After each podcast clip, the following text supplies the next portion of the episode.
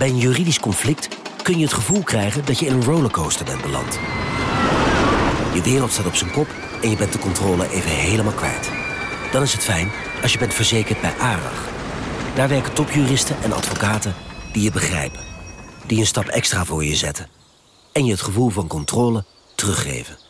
Met kennis en informatie, met heldere uitleg en met gericht advies. ARAG, juridisch probleemoplossers.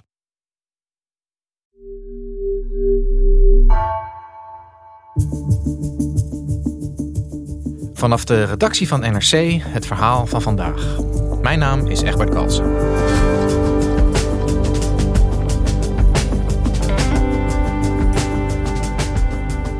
Op de aandeelhoudersvergadering van Shell, vandaag in Londen, gaat het over olie en gas, maar ook over duurzaamheid. Een grote groep beleggers vindt dat het bedrijf te weinig doet om de klimaatdoelen van Parijs te halen. Economieredacteur Erik van der Wallen legt uit waarom het zo lastig is om Shell op een groene koers te krijgen. Luistert het concern deze keer wel naar zijn aandeelhouders?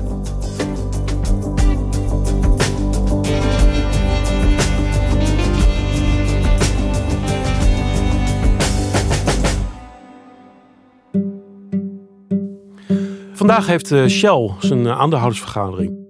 En dat zijn ja, redelijk massale bijeenkomsten bij grote bedrijven waar, je echt, waar echt honderden mensen aanwezig zijn. En dat varieert van de kleine belegger die een aantal eh, aandelen in de keukenla heeft liggen tot vertegenwoordigers van grote pensioenfondsen die voor miljoenen en miljoenen geld in een bedrijf hebben gestoken. En dit is op zich dan altijd een opmerkelijk moment. Het is het enige moment in het jaar dat, dat, dat een bedrijf zeg maar, verantwoording aflegt voor zijn handelen aan beleggers. Dat beleggers vragen mogen stellen. En wat de bijeenkomst bij Shell altijd uh, interessant en spannend maakt de laatste jaren, is de aandacht voor het klimaatbeleid. En er wordt elk jaar, uh, sinds een aantal jaren, wordt er een, uh, een, klimaatresolutie ingediend door de activistische aandeelhouder Volodis. Die eist dat Shell zich houdt aan het akkoord van Parijs. Dat betekent dat de opwarming van de aarde beperkt blijft tot 2 en liever anderhalf graad. En dat gebeurt uh, steeds vaker, ook met name bij oliebedrijven, uh, waarbij er uh, wordt gezegd van ja, jullie doen te weinig voor het klimaat. En dat is vandaag ook het geval bij Shell. Erik, vandaag is de aandeelhoudersvergadering van Shell in Londen. Volgens mij is Shell op dit moment nog een van de grootste vervuilers. Het bedrijf staat zelfs in de top 10 van bedrijven met de hoogste CO2-uitstoot. Die uh, resolutie die vandaag wordt behandeld, die is ingediend door de actiegroep Follow This, zei je al. Wat, wat is dat voor club? Hoe werken zij? Ja, Follow This is een uh, initiatief eigenlijk van uh, Mark van Baal. En die dacht van ja, als er iets moet gebeuren aan het klimaat, kan je dat volgens mij het beste doen via de beleggers. Want Shell zal niet zo snel luisteren naar mensen die met een spandoek bij de voordeur staan, bij wijze van spreken. Ik chargeer het een beetje. Maar aan de beleggingskant kan het pijn doen. Je kunt dus zeg maar aan het bestuur van Shell vragen om iets te veranderen door middel van resoluties. Hè? Zei je al, een, een, een, stemming over een resolutie eh, afdwingen. Hoe, hoe werkt dat precies? Nou ja, die, die moet aan allerlei voorwaarden voldoen. Uh, zoveel aandelen hebben. En dat is bij elk bedrijf weer anders. En je mag ook niet, uh, zoals dat altijd heet, aan micromanagement doen. Dus je mag ook niet op de stoel van de bestuurder gaan zitten. Ja, die, die is de baas per slot van rekening. Maar je kan wel benadrukken dat volgens hun Shell veel te weinig doet. Zich niet houdt aan Parijs en het bedrijf oproepen om veel meer aan het klimaat te gaan doen. Ja, en die beleggers die daar dan aanwezig zijn, die aandeelhouders, die fungeren dus eigenlijk als een soort controlerend orgaan dan van het bestuur via zo'n ja, resolutie? Ja, een beetje net als bij een motie heb je zeg maar dat het in het parlement dat daar een stemming plaatsvindt. En zo moet je dat inderdaad zien. En Volodis vraagt vooral dus onder de vlag van uh, je houden aan Parijs, dat dat in de praktijk betekent dat de uitstoot bij de eigen productie, maar ook van de producten van Shell, dus de machine, dat die uitstoot snel naar beneden gaat. En daarbij moet je denken aan in 2030 een soort halvering van eh, de huidige situatie. En tot uh, ieders verbazing, en uh, zeker ook tot verbazing van Shell, denk ik, bleek vorig jaar ruim 30% van de aandeelhouders bleek voor de resolutie van Volodis te hebben gestemd. De kritiek van aandeelhouders op de klimaatplannen van Shell groeit. Vandaag konden ze tijdens de aandeelhoudersvergadering op twee voorstellen stemmen. Eén voorstel van Shell en één van Follow This, een activistische beleggingsclub. Hoewel het voorstel van Shell won, is de actiegroep blij met de verdubbeling van het aantal stemmen voor het derde jaar op rij. En ehm, ja, dat, dat leidde vervolgens tot een onderzoek, zoals ook de regels eh, in, eh, in Groot-Brittannië eisen. En Shell was toen nog voor de helft Brits en is nu helemaal Brits. En eh, ja, dat leidde uiteindelijk dit jaar, en dat hebben ze eerder gedaan hoor, maar tot een soort manifest voor de aandeelhouder. waarin ze uitleggen hoe ja, verantwoordelijk zij bezig zijn op duurzaam vlak, volgens Shell.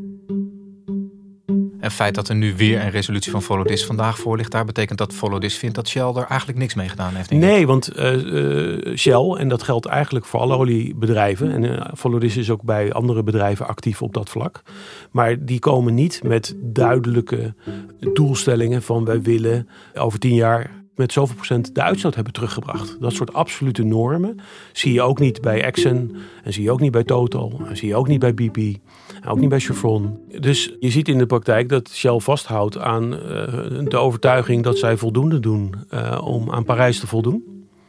En tot echt grote uh, manoeuvres heeft het niet geleid. Ja, want Erik, hoe, hoe, hoe zit dat nou precies met dat klimaatakkoord van Parijs? Dat is eigenlijk de basis van het klimaatbeleid voor de, voor de komende decennia, zou je kunnen zeggen. Maar kan een land of een regering, een bedrijf dan ook individueel opleggen wat zo'n bedrijf moet doen om te zorgen dat we Parijs halen?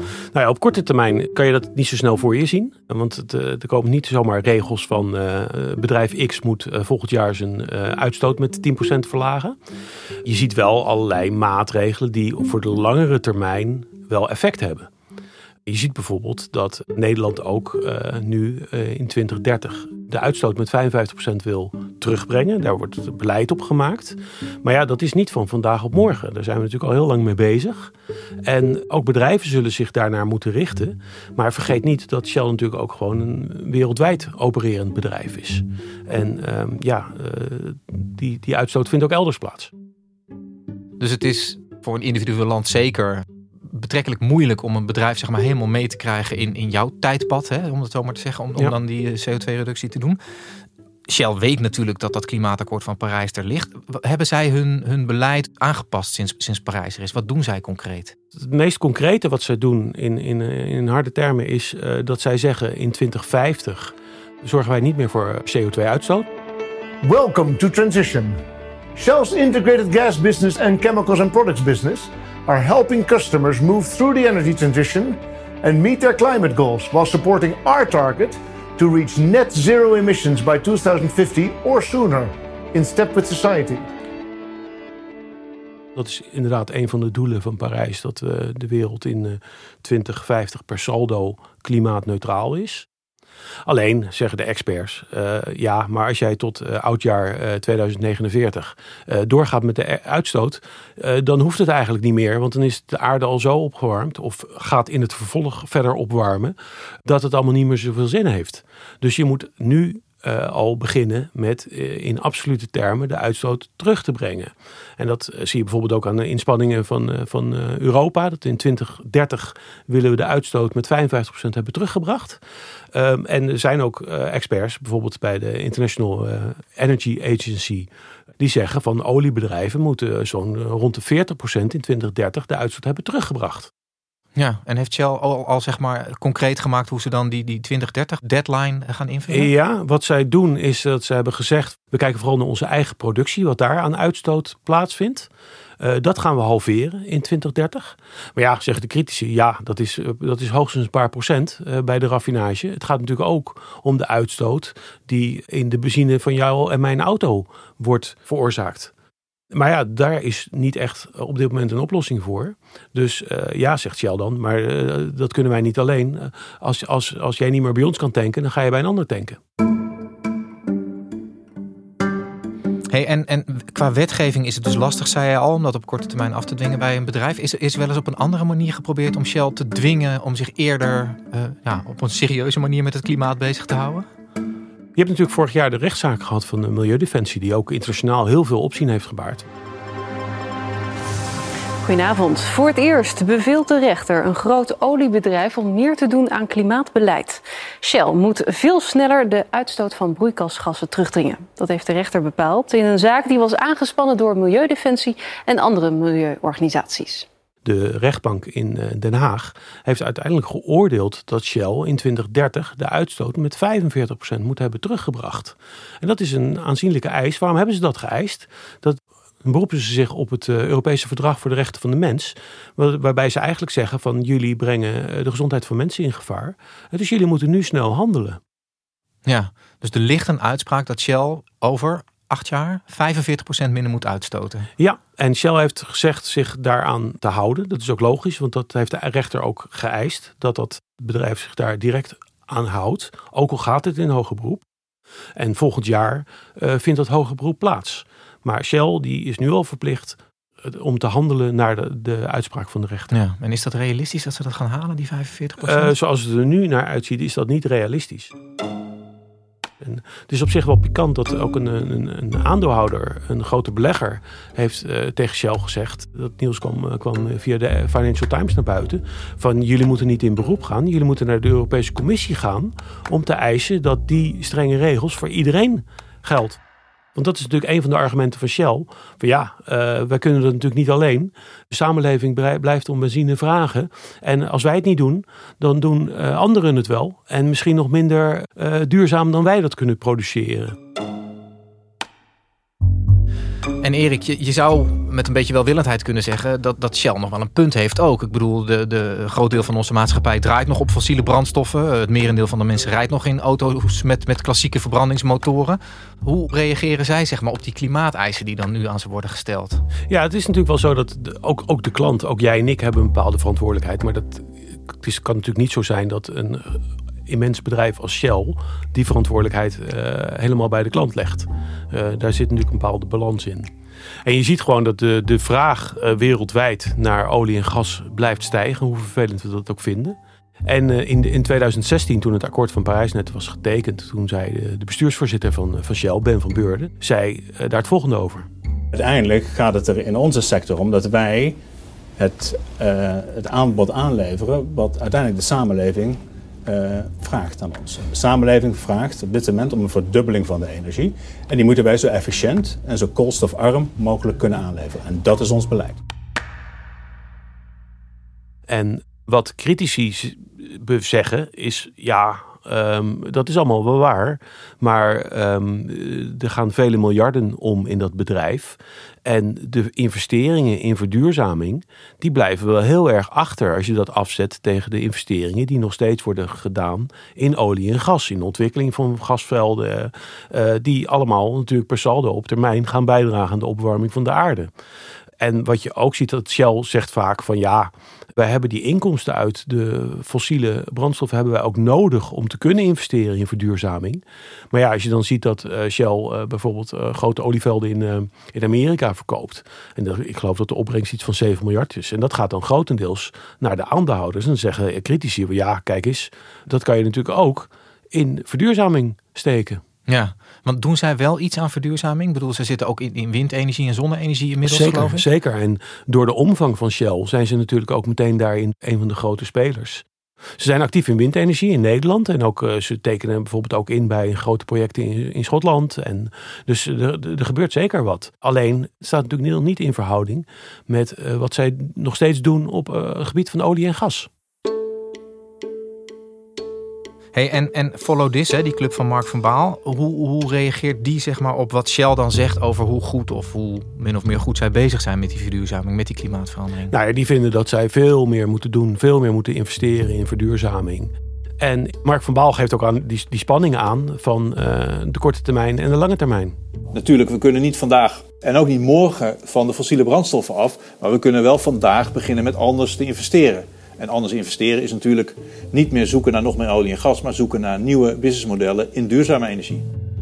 Heeft, heeft Shell al gereageerd op die nieuwe resolutie van Follow This? Uh, ja, ze uh, komen altijd met een, met een uitgebreid schrijven voor de aandeelhouder. Om te laten zien wat zij doen en wat er allemaal op het spel staat in die aandeelhoudersvergadering. En zij noemen uh, in reactie op die resolutie noemen zij de inhoud onrealistisch. En uh, ja, dat is eigenlijk de afgelopen jaren uh, wisselt dat een beetje. Ze hebben het uh, onnodig genoemd, van we doen toch aan Parijs. Ze hebben het ook unreasonable, dus eh, onverstandig genoemd.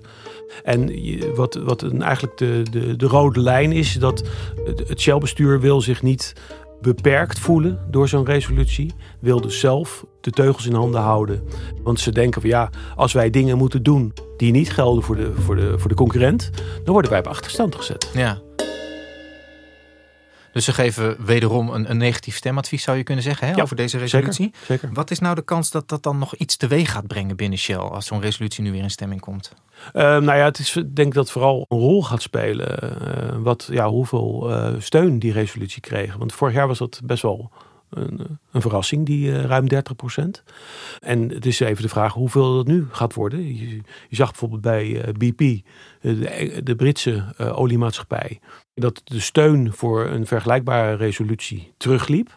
eh, dit jaar. Dus eh, vorig jaar stemde 21% van de mensen daarvoor en dat is nu 16%.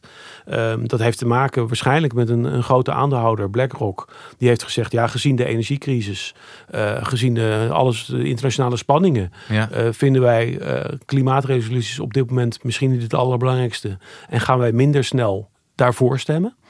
En eh, dat kan er zomaar mee te maken hebben. Het kan natuurlijk zijn dat meer beleggers zo denken. Ja.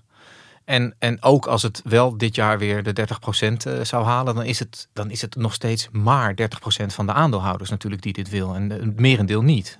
Eh, dat is zo het merendeel niet, maar het is toch wel 30% vind ik wel een signaal, juist omdat het de beleggingswereld is. En je moet bijvoorbeeld niet vergeten dat van de 10 grootste beleggers in Nederland, en dan heb je het over bedrijven als Egon, Achmea, ook de grote pensioenfondsen, dat 9 van de 10 fondsen de resolutie van Follow dit jaar zal steunen. Dat alleen het besluit van Robeco nog niet bekend is. Dat is ook een grote speler natuurlijk. Maar dat alle anderen zich eh, voor eh, de resolutie van Follow This keren.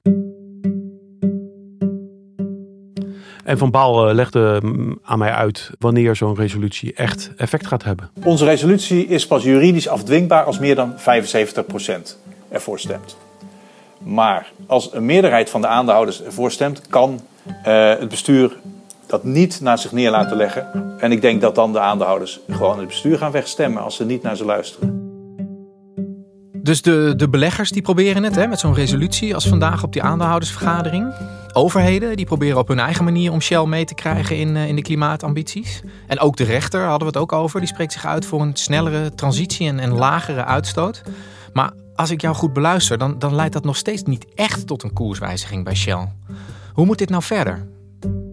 Uh, natuurlijk hebben wij ook een verantwoordelijkheid. Maar als je dat natuurlijk vergelijkt met de, de macht van grote bedrijven, dan is dat, uh, is dat heel weinig. Um, en dat geldt ook voor de, de overheid, heeft natuurlijk ook een verantwoordelijkheid, allemaal. Waar ik wel eens aan denk is dat je eigenlijk moet eh, proberen om uh, uit dat negatieve frame van minder, minder, minder uh, te stappen. Maar dat je ook kan bewijzen als bedrijf, en er zijn voorbeelden van, dat je heel goed kan scoren in vooroplopen in verduurzaming. En je ziet voorbeelden van bedrijven die bijvoorbeeld heel groot aan het worden zijn in de windenergie, waar bijvoorbeeld Shell ook actief in is.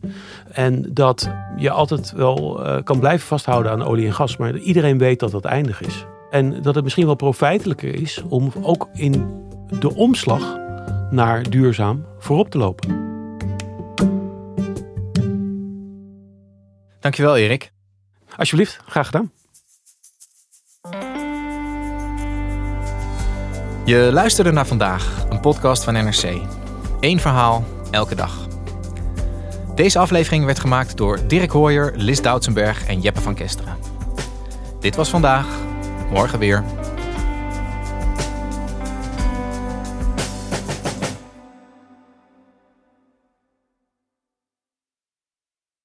Een maatschappij waarin iedereen meedoet. Een gezonde, groene en rechtvaardige wereld. Daar willen jij en heel veel andere mensen best iets aan bijdragen. In het klein en in het groot. Dicht bij huis en ver weg. Zo hebben we vorig jaar 349 miljoen euro bij elkaar gebracht. Miljoenen waarmee onze goede doelenpartners de wereld elke dag een beetje beter kunnen maken. Nationale Postcode Loterij. Samen voor een betere wereld.